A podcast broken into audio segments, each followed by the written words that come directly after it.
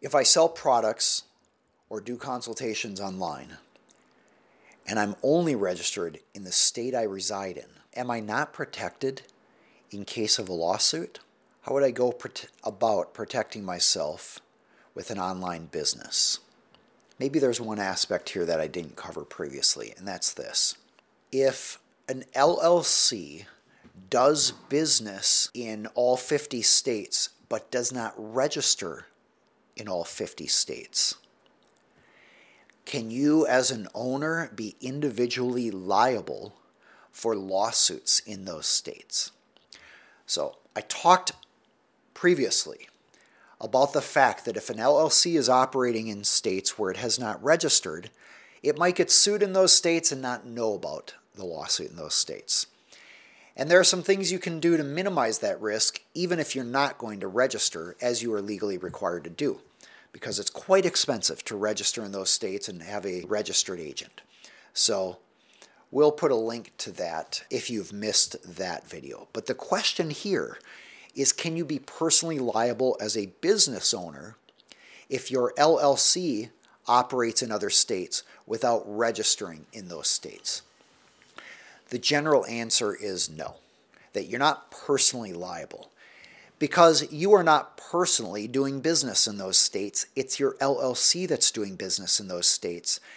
If your LLC fails to register, the LLC is liable, not you personally. That's usually the case. Now, state legislatures could put into state law that you have personal liability for something. And I don't know the law in all 50 states. For example, I'll tell you in Minnesota, if you don't pay your employees, you can be personally liable as an owner or as the president of the company for not paying wages to your employees. So it is permissible for state laws to put personal liability on an individual who fails to do something for the LLC.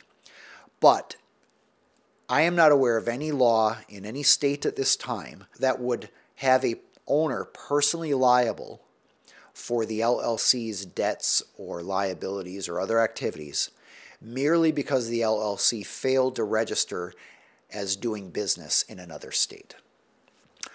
All right, I'm Aaron Hall. I'm an attorney for business owners and entrepreneurs. I do this educational channel to help you spot issues to discuss with your attorney, to help you identify ways to avoid problems. But keep in mind, it's an educational channel this is not a replacement for using an attorney who understands the law in your state, in your jurisdiction, and can take the time to understand your particular goals and concerns and exceptions that might apply to you. I'd love for you to get the exclusive free resource that we make available to subscribers. It's a list of common legal problems and how to avoid them, and then videos educational videos talking about how to avoid those problems in your company and set your company up for success. You can get that at aaronhall.com slash free. Enter your email address, and we will start sending you that information by email.